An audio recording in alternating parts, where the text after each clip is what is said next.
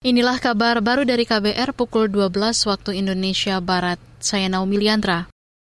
Pemerintah menyalurkan bantuan pangan beras kepada sekitar 21 juta keluarga penerima manfaat KPM di seluruh Indonesia. Masing-masing keluarga akan menerima 10 kg beras. Kepala Badan Pangan Nasional Bapanas Arief Prasetyo Adi mengatakan penyaluran bantuan ditargetkan rampung Mei mendatang. Hari ini kami bersama Dirut Bulog dan Dirut PT Pos, juga beberapa mitra strategis untuk mempersiapkan penyaluran bantuan pangan berupa beras dan memang ini perintah dari Bapak Presiden untuk membantu saudara-saudara kita sebanyak 21,353 juta KPM yang ada.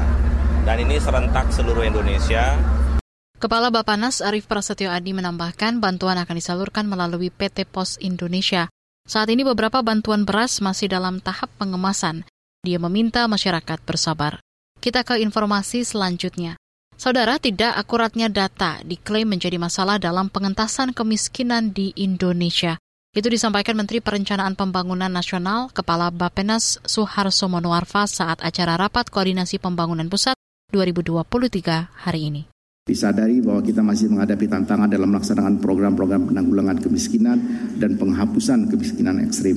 Hal ini disebabkan oleh pengumpulan data yang belum akurat, program-program yang masih belum terintegrasi, dan pelaksanaan pemberdayaan sosial ekonomi yang belum berkelanjutan. Beberapa upaya telah dilakukan dan perlu dilanjutkan serta dipertajam khususnya adalah untuk memperbaiki data secara total pada setiap lapisan serta integrasi program yang disertai dengan pemberdayaan ekonomi yang masif. Kepala Bapenas Suharso Monoarfa menambahkan upaya perbaikan data nasional dilakukan melalui program registrasi sosial ekonomi. Ini merupakan program Bapenas, Kementerian Keuangan, dan Kementerian Dalam Negeri. Tahun lalu program survei nasional tersebut dilaksanakan Badan Pusat Statistik BPS. Hasilnya menunjukkan angka kemiskinan mencapai 9,5 persen dan persentase kemiskinan ekstrim 2,04 persen. Beralih ke informasi mancanegara, Sebanyak 16 orang tewas saat pembagian sembako Ramadan di Pakistan. Dilansir dari Reuters, pembagian bantuan tepung dan uang tunai itu memicu huru hara karena diserbu banyak orang. Salah satu warga yang menerima bantuan, Umir Zeda, mengatakan distribusi bantuan harusnya lebih terorganisir dengan pengawasan polisi. Zeda kehilangan anaknya yang tewas dalam insiden tersebut.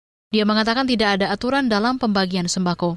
Beberapa orang justru terinjak-injak termasuk anaknya yang tewas. Pekan lalu polisi menembakkan gas air mata saat pengendalian kerumunan orang yang antri mendapatkan bantuan makanan di sebuah lokasi di Provinsi Khyber Pakhtunkhwa. Insiden terjadi saat Pakistan berjuang dengan krisis ekonomi paling serius selama bertahun-tahun. Namun tahun ini kelesuan ekonomi tampaknya makin membuat masyarakat tertekan. Demikian kabar baru saya Naomi Liandra.